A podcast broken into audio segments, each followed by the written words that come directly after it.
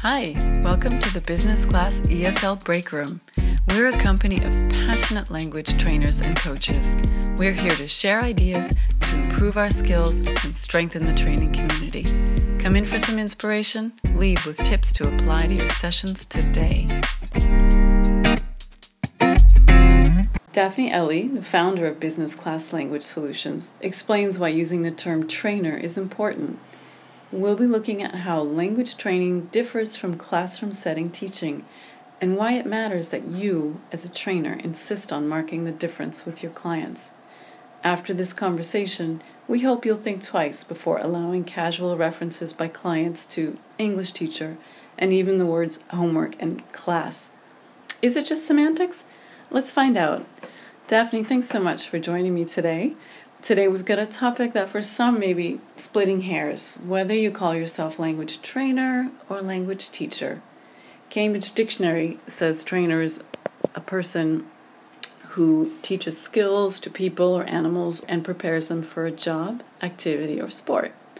While the dictionary says teacher is a person who instructs or trains others, especially in a school. Seemingly similar, so what gives? What is your take on this and why is it important for us? Thank you for having me. Um, for me, there's a distinct uh, difference between teacher and trainer. Uh, in the French market, we often hear teachers, trainers being referred to as prof d'anglais. For me, we are not prof d'anglais, we are not teachers because we're working in a totally different environment. We're working with business professionals in business environment. When you are a teacher, you normally have a syllabus that you follow in a linear fashion. So, technically, you would start with a present simple and you would grade up towards, let's say, uh, the present perfect continuous, just to give you an example. Mm-hmm. In the business world, we don't have that time at our disposal, and neither does the, the learner. Mm-hmm. They have a job to do. Uh, they are right in the middle of the difficulty of not being able to speak English. And whether they know that it's the present simple or the past continuous, what does it really matter? What matters is that they can communicate and that the person they're communicating with gets the message.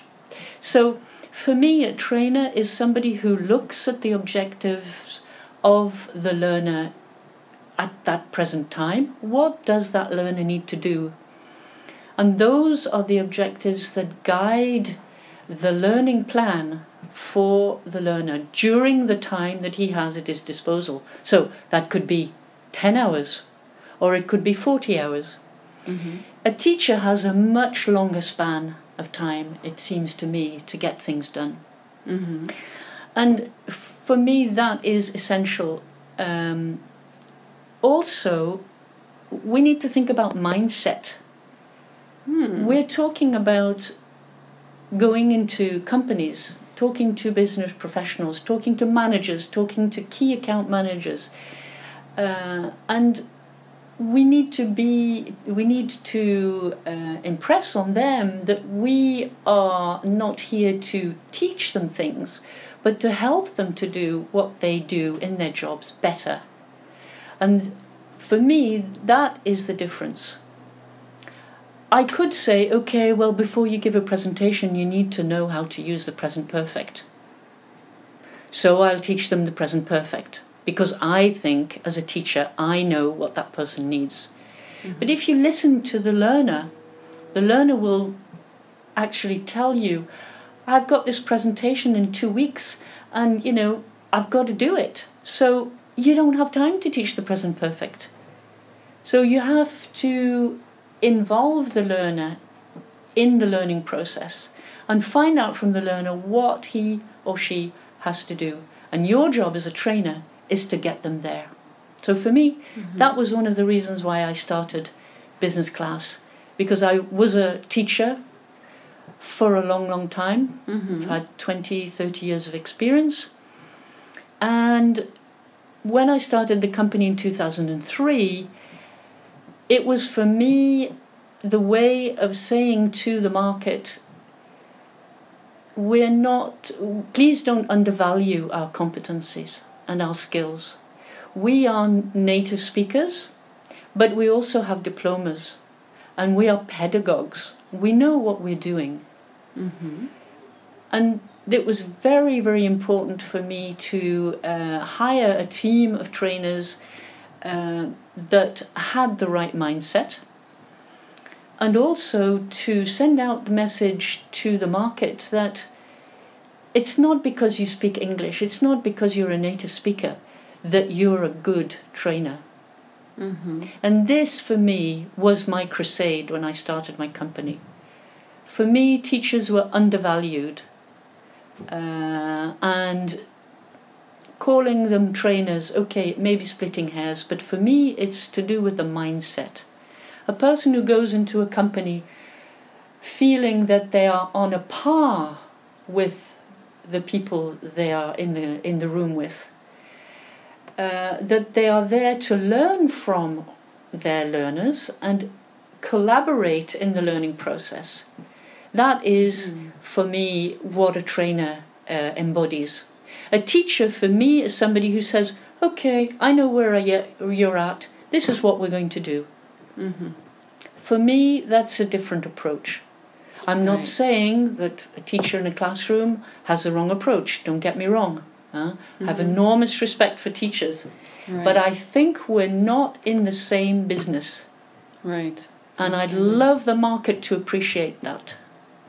Right. So when you talk about the market appreciating that, that makes me think this is when we refer to how the clients refer to us and how the other members of their company or the HR or whoever is hiring us, how Mhm. they refer to us, that is important. Then it's not just for us to call ourselves trainers. Can you speak to that aspect?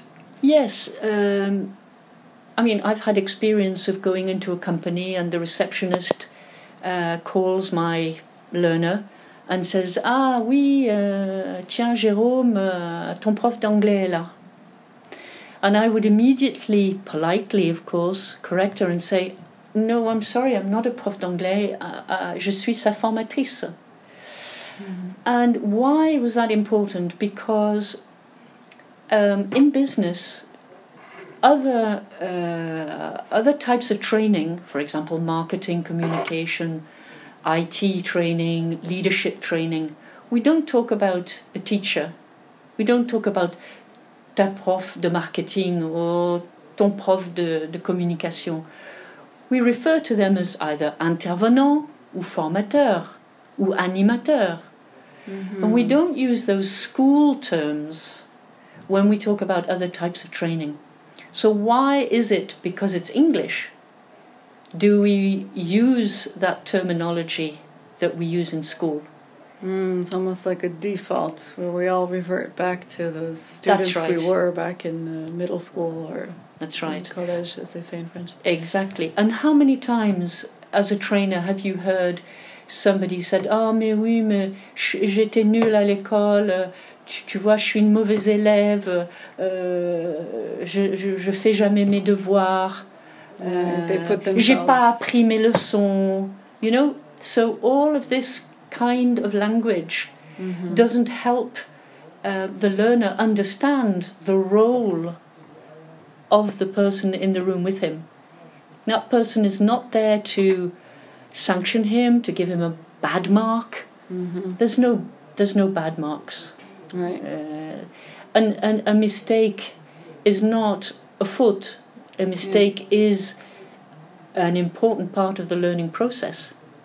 And if you say, oh, well, you know, that was wrong, then we go straight back and you put the learner back into that position of being a child, uh, of being um, in, in a position of um, subservience, Mm-hmm. and that is definitely not we, what we want. So how how have you countered that? Uh, when you've come across that, you, what would you say to one of your learners who starts that?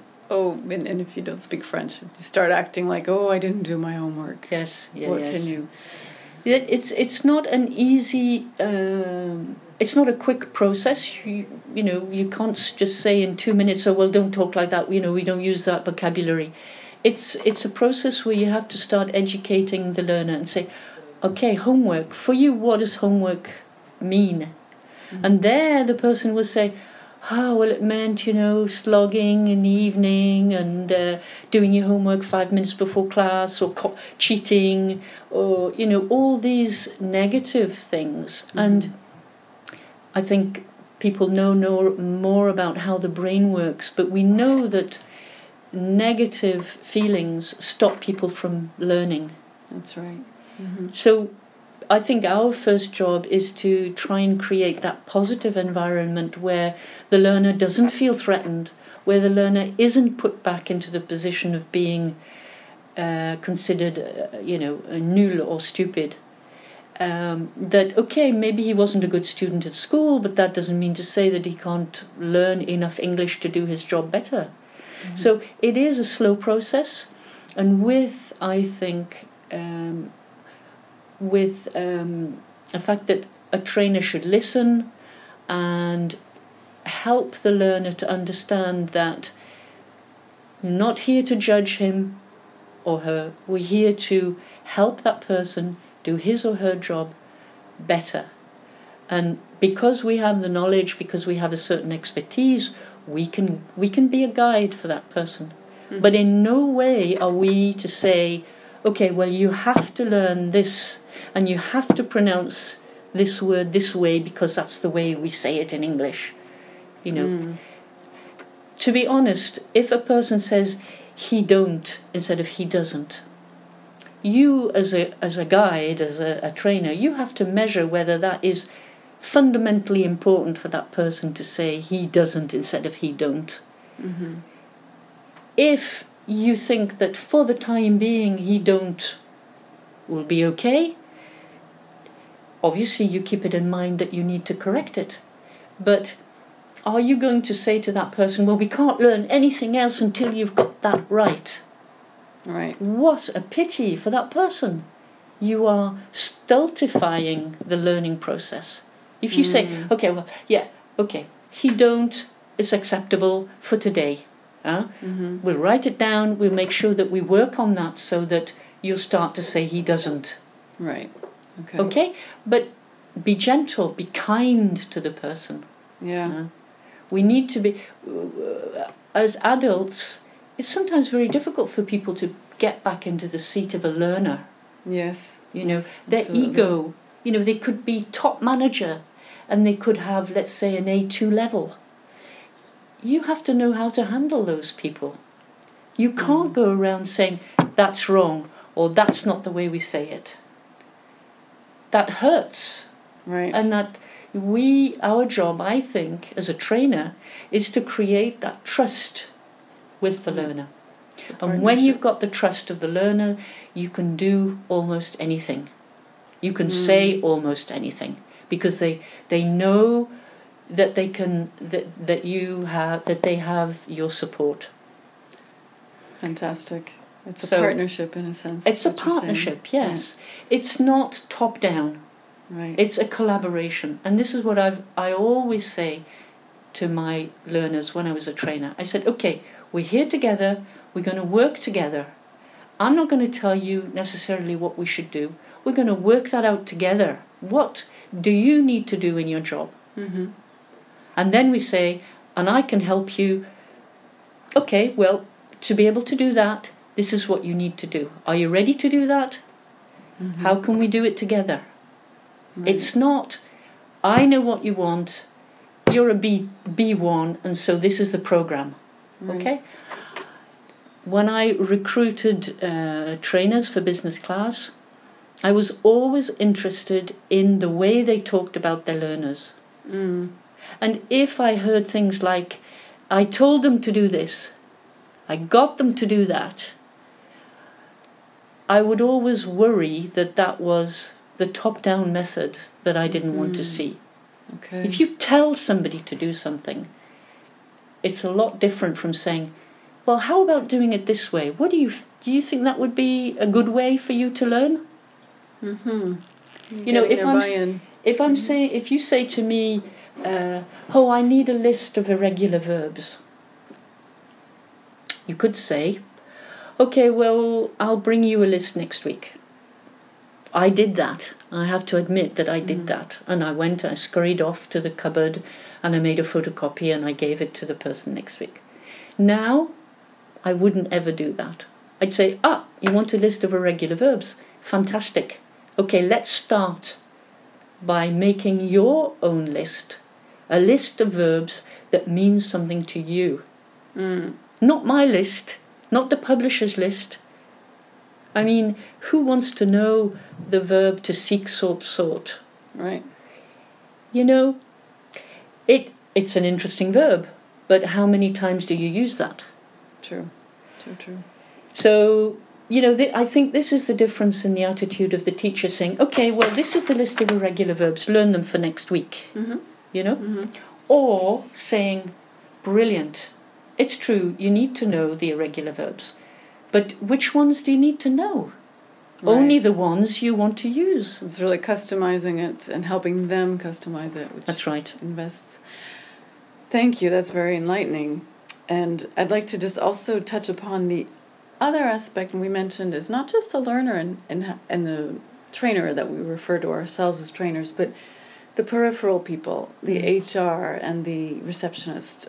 What impact can that have on the organization of your training? In other words, why is it important that trainers also present themselves and use that language with everybody that they deal with and not just the learner? Mm. What impact can that have on the setup of the training, for example, or future trainings? Mm. I think it's important to have all the, the, the people involved, especially the stakeholders, you know, the, the HR, the responsable de formation. Uh, if we could get the managers on board too, that would be even better. Mm-hmm. because what we need to create and what we uh, try to put forward is that the trainer is central uh, in the learning process, but it also it takes the rest of the company to convey the same message to the employees. So if the HR person um, undervalues the person who's giving the language training. Okay, well, you know, he speaks English and, you know, he comes in every week and that's not conveying the, the message that English language training is not just for recreation purposes, but it's it's a tool to increase people's performance. So the HR, the receptionist, everybody has to understand that English language training is is more than just having a good time and getting two hours off work, you know, to, to speak English. Right. It's much more than that. It's as important as any other training that a company might spend a lot more money on. Mm-hmm. So, you know, what's what's in a name? Uh, everybody has a name, and that name has an importance to a person.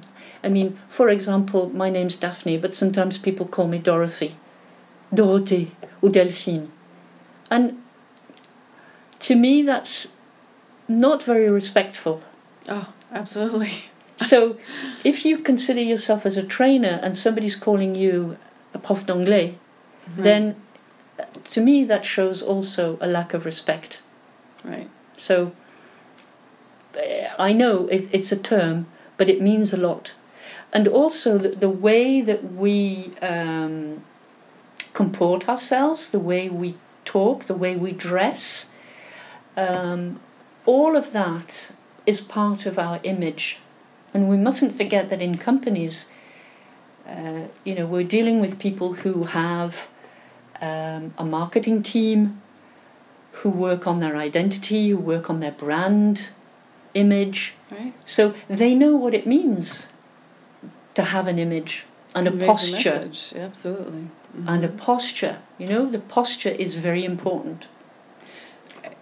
And and to that subject, what I always appreciate about you is when we first met and you explained how you tried to negotiate out of or steer HR people out of the lunchtime uh, win- Mm. time windows or the late evening time windows. You know, a lot of times the lesson Yeah. would be relegated to the most um, inconvenient time per se for for a trainer and the con- most convenient, in quotes, uh, time for the learner.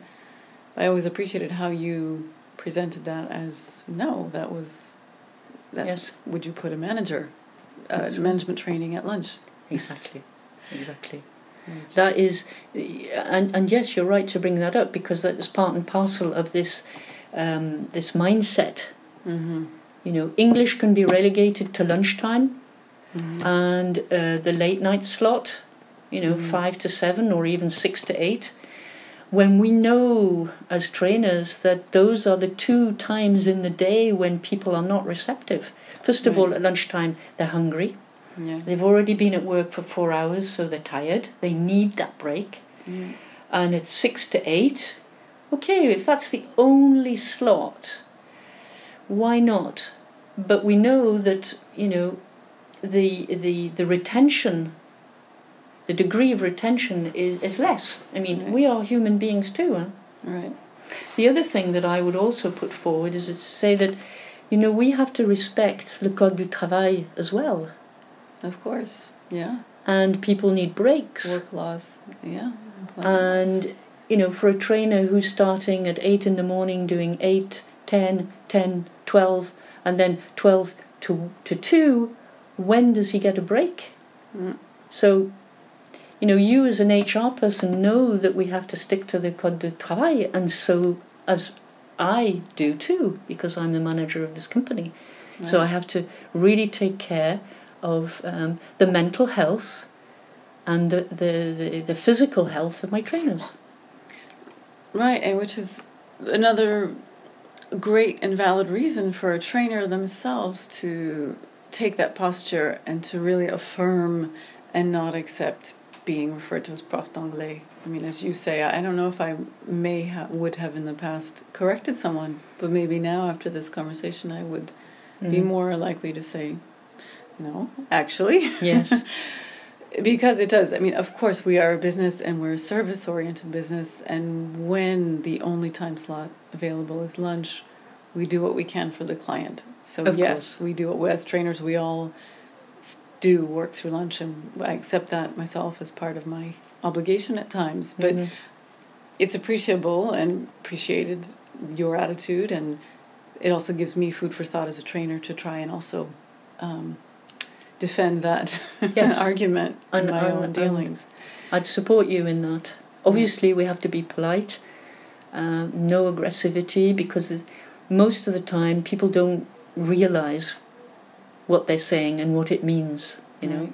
Right, right. Uh, but I think the parallel with your first name is a good one. If somebody Absolutely.